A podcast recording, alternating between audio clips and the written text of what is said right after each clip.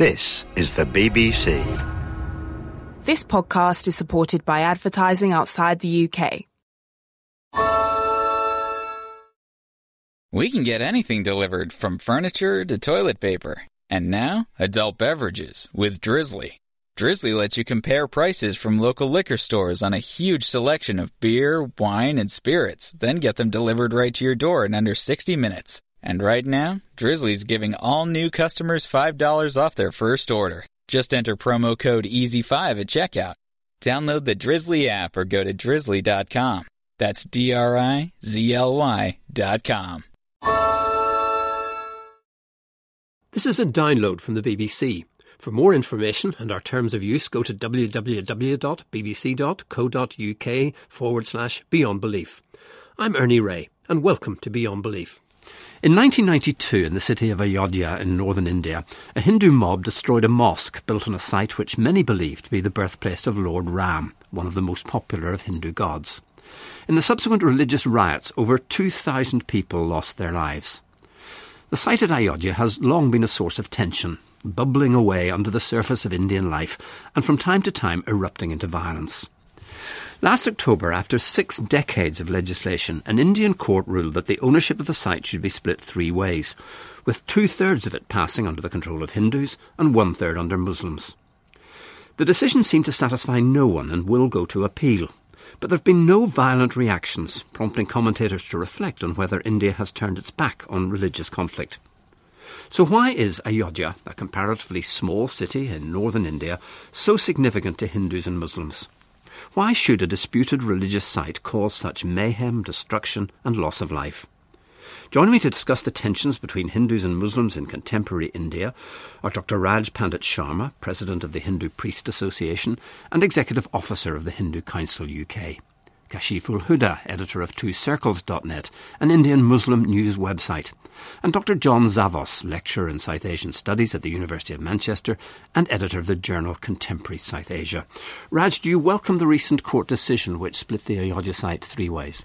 Personally, yes, because at least it's brought some kind of conclusion to this long standing dispute over the Ram Mandir all three parties have now launched an appeal, which is going to be another long drawn out process. But yes, I think most Indians will be pleased that some kind of closure or some kind of judgment has been received, and I would say that most of us will abide by the decision of the court. Kashif, how do you interpret the ruling? Muslims were very disappointed by the ruling because uh, it was based on faith rather than the evidence that we were hoping that the court will rule on. So it was a disappointment. The court also legitimized the vandalism that happened in 1949 and 92. We were looking for the closure as well, but the closure has not come through this judgment. Actually, this has kept the issue alive, and now everybody is appealing.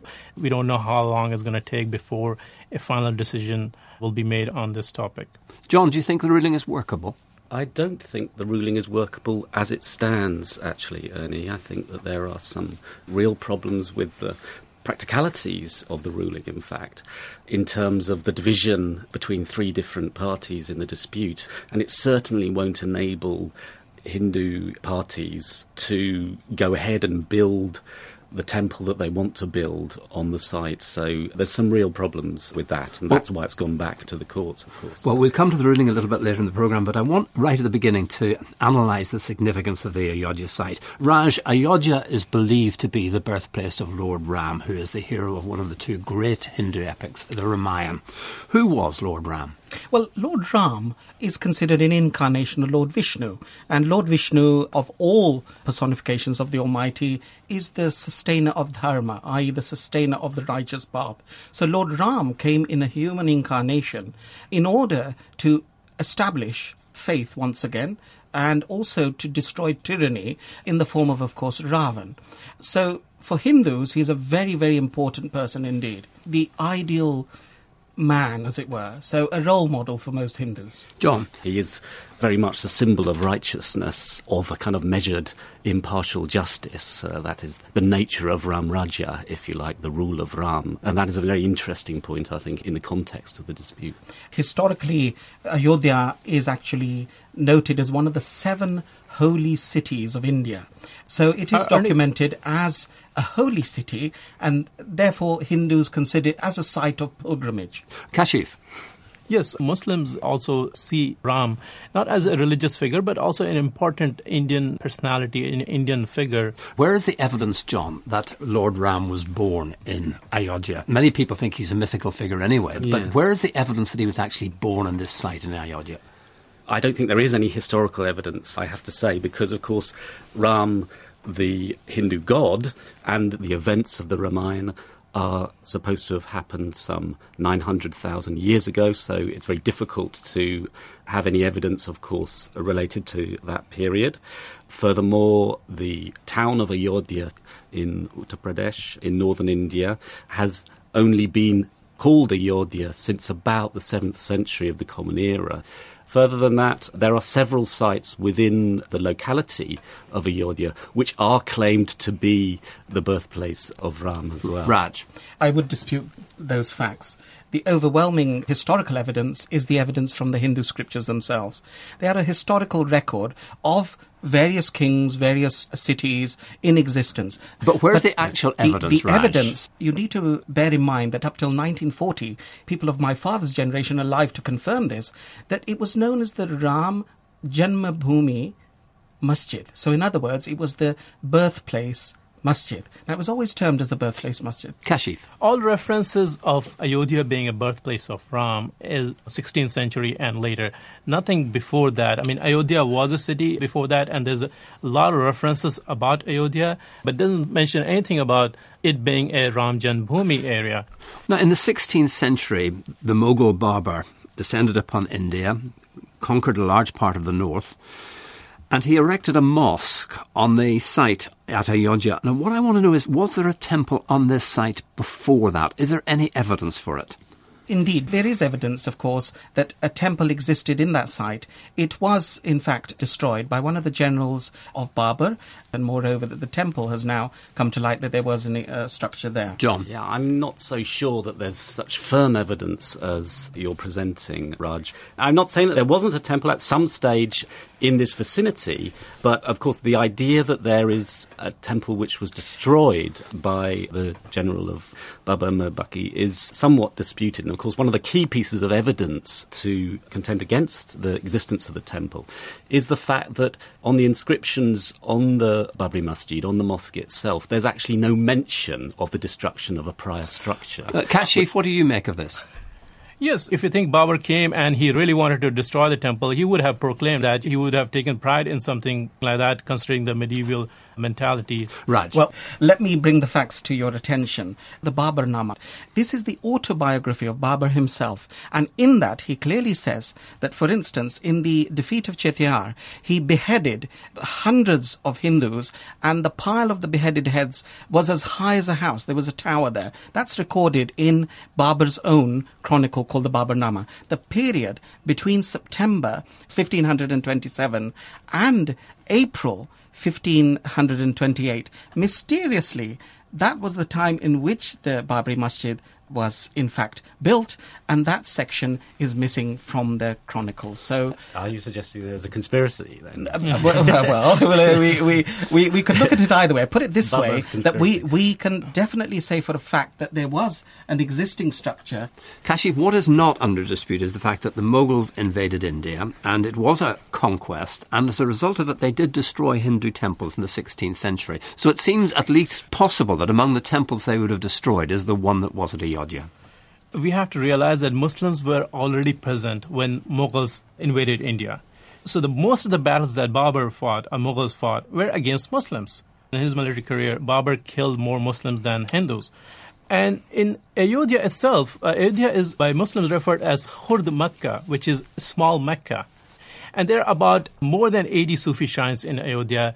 So Muslim presence in Ayodhya for 300 years before Babur reached that area. It's possible that he would have destroyed it, but we don't see any evidence, especially of any evidence of uh, destruction of a Ram temple. Well, it's, it's a prime example of how history affects the present day because we're not going to get any agreement either about whether Ay- Ayodhya was the birthplace of Ram or about whether there was a Hindu temple there. I want to bring things a little bit further up to date because in 1949, Almost overnight, Hindu deities appeared in the mosque. Some claimed that Lord Ram had planted them himself, but further evidence suggests it was possibly a caretaker. Why were those deities insulting to Muslims, Kashif? It was an act of vandalism. It's a place of worship that they've been praying for generations, and all of a sudden, we see uh, these idols appear at night.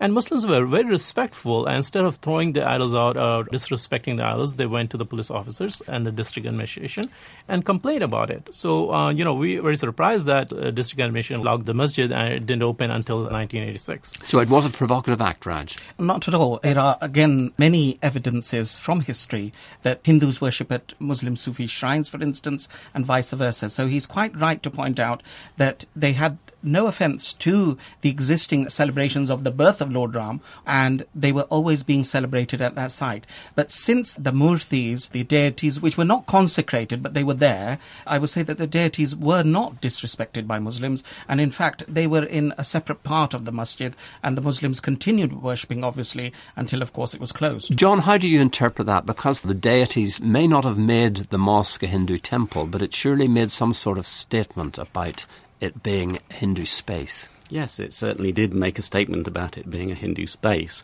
and it certainly compromised the status of the mosque. And it was a provocative act in the immediate post independence atmosphere in India. And it was very surprising that the images were not removed from the precinct. What actually happened was that the site was locked up, and we then went into six decades almost of legislation. And I want to bring this right up to the 1980s. And in the 1980s, there were calls from many Hindus, particularly those of a nationalist persuasion, to build a temple in this site to Lord Ram Raj. And that surely was a provocative act. I wouldn't say it was provocative per se. They perhaps presented it as an issue which needed to be sorted either way. The legal process was almost stagnant and nothing had happened. So there was this rally call, as it were, to reinvoke that spirit of Ram and have the situation, as it were, resolved once and for all. John, how did you feel about that? Because the issue had gone quiet. Now, all of a sudden in the 1980s, it was taken up by the BJP, the Hindu Nationalist Party, as a political weapon. Yes, it was. It was a campaign which was strongly linked to the political fortunes of the BJP, but we need to see it in the broader context of this developing Hindu nationalist movement, which is both a social and a political movement. And in 1992, the mosque was torn down. Let me remind you that you're listening to Beyond Belief, and today we're discussing Hindu Muslim tensions in India, focused on the city of Ayodhya, where in 1992 a mosque was torn to the ground by a crowd of Hindu nationalists. And with me are Kashif ul Huda, a Muslim journalist, John Zavos, an academic specialising in South Asia, and Raj Pandit Sharma, who's a Hindu priest. Among the crowd present in Ayodhya on that fateful day in 1992 was Ruchira Gupta. She was a journalist following the Hindu nationalist politician L.K. Advani as he campaigned with the BJP across North India. She watched in horror as the first dome of the mosque came tumbling down. I went off inside the mosque after the first dome had come down to see what was going on. And I ended up inside the place where they were trying to plant the idols of Ram and Sita, his wife. And when I was in there, the whole place was crowded with the followers of this party. Is it true that they thought you were a Muslim? Yes, I had a hanky on my head because it was a really hot day. And they started shouting that, you know, murder her. She's not one of us. Kill her. She's Muslim. And I couldn't even get the words out by then because they were strangling me to death. Luckily for me, one of the people inside the mosque at that time said, Oh, let's not kill her here because this is a sacred spot. Ram was born here. Let's take her out. So they dragged me out into this ditch which was built around the mosque and they were about to murder me in the ditch when someone I had interviewed a couple of days earlier, who happened to be from my state, Bihar, saw me and he came and said that why are you murdering her? She's a journalist. She talked to me. She's from Bihar. And they said, no, no, she's Muslim. He said, I know she's not. And he tried to pull me out.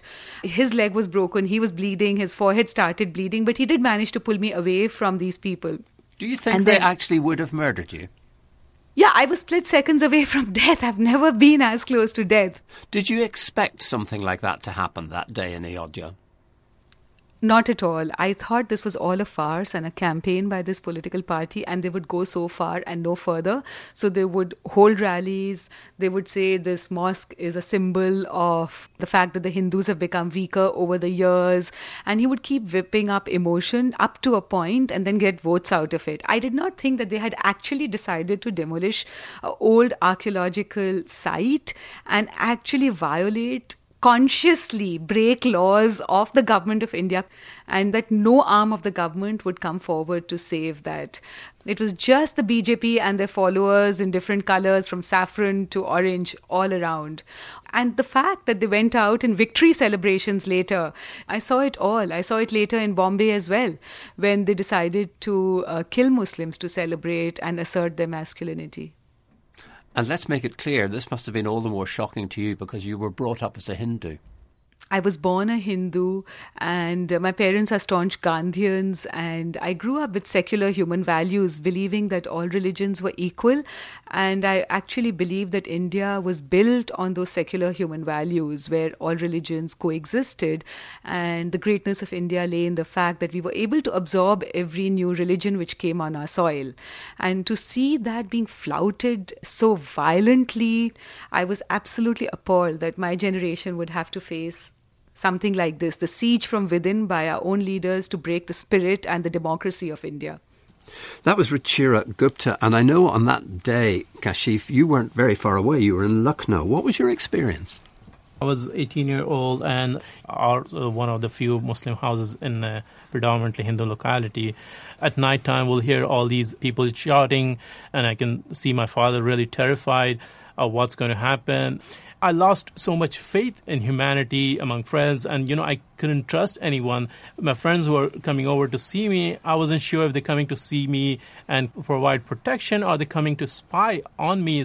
So it was a terrifying time uh, growing up at that period in uh, India. Raj, can you understand how, for Muslims like Kashif, it must be a terrible threat to their position in India.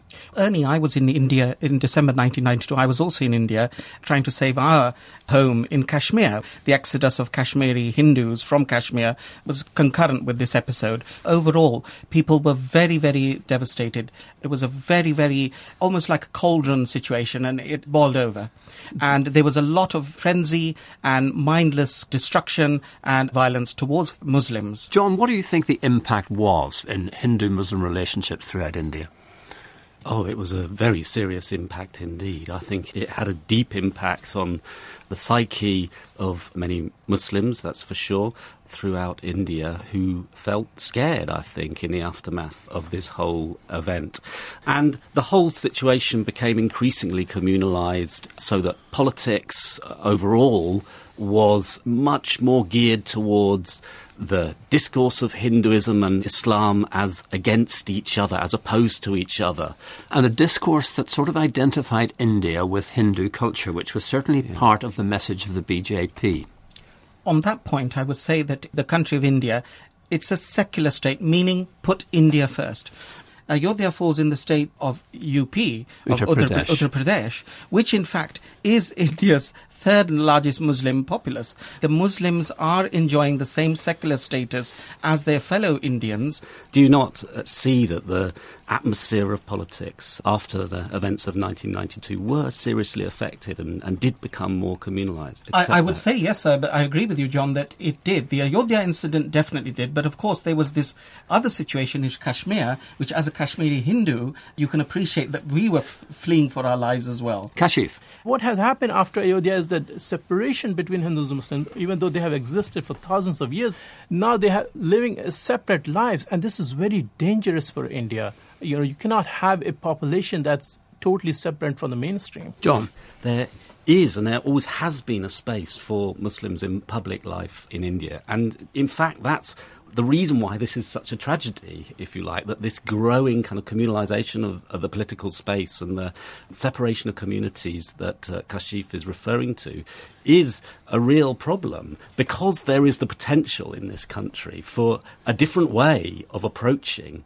inter-religious relations and indeed democratic politics. There is a lot of potential there. Let's turn to the recent ruling of a court that decided that they would divide day site of Ayodhya, two thirds of it going to Hindus, one third going to Muslims. How do you interpret that, Kashif? Do you think, in a sense, it could ever work?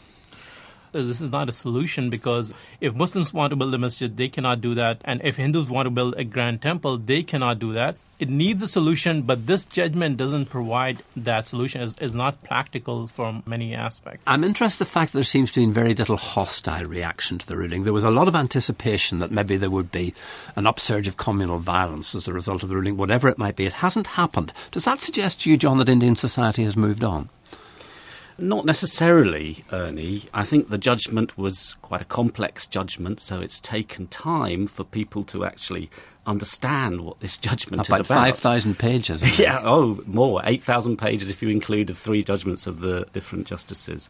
In addition to that, there's the sense that the division of the land into three has caused everyone to expect this to go straight back to the courts because, of course, none of the people involved are happy with the judgment. I think there was an expectation that this was going straight back, so there was no sense of culmination here, which might have led to uh, further tension. I read one commentator saying that, that she thought it was evidence that although there had been a big desire among Hindu nationalists to destroy the mosque, there was not the same desire to build the temple.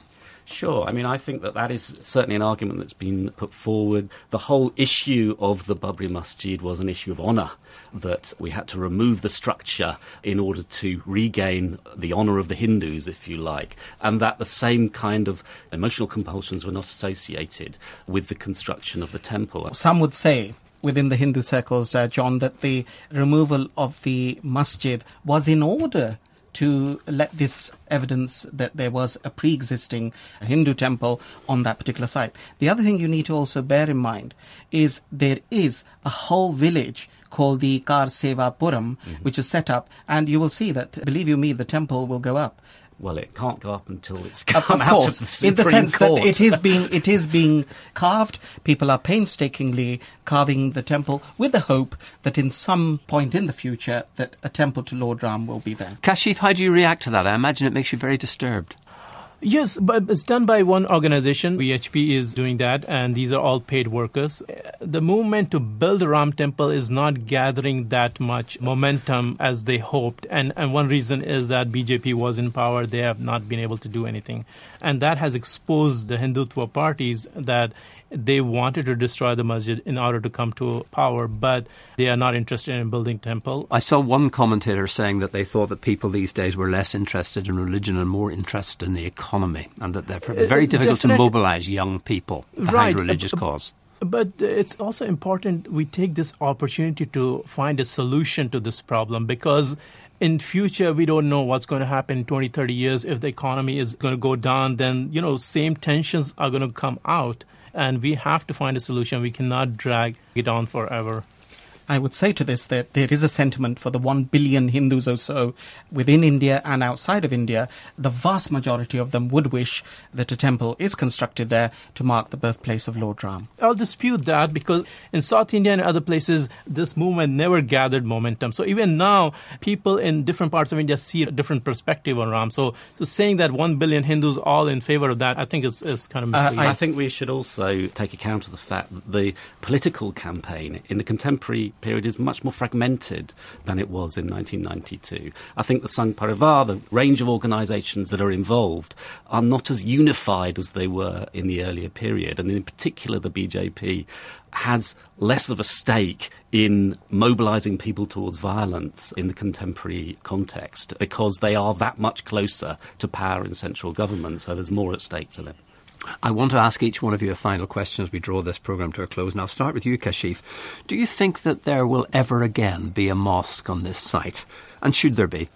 Given the current situation in India, the political climate, and the, the rule of law, I see it very difficult for masjid to be rebuilt there, even though Prime Minister of India at that time, P.V. Narasimha Rao, promised that you know masjid will be rebuilt. But I see it highly unlikely that to happen in a near future. Raj, you think that Ayodhya will be the site of a Hindu temple again, and would that be a good thing? I always believe that it has been the site of a Hindu temple. It has always been the birthplace of Lord Ram, and therefore, to mark this place, a temple should exist there. John, what would be your wish for the site of?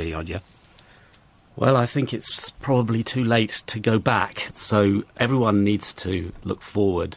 And I think there are certain elements in some of the judgments which point us forwards. Some kind of space of reconciliation is perhaps the only way we can envision this as being a suitable solution with which everyone might comply in the future. But that is still, I have to emphasise, a long way off, I think, but that would be my hope. Well, there we must leave it. My thanks to John Zavos, Raj Pandit Sharma, and Kashif Ul Huda. I'll be back the same time next week when I hope you'll join me. It wouldn't be the holiday season if there wasn't candy, right? Celebrate the holiday season with the Holiday Crush. They've sprinkled candy with a holiday theme and fun packed challenges every week for five whole weeks, finishing on January 4th. The more challenges you complete, the better your chances of unwrapping delicious rewards. So, are you ready to crush the holidays? Play the Holiday Crush now. Download it from the App Store, Google Play, or Windows Store for free. Terms and conditions apply.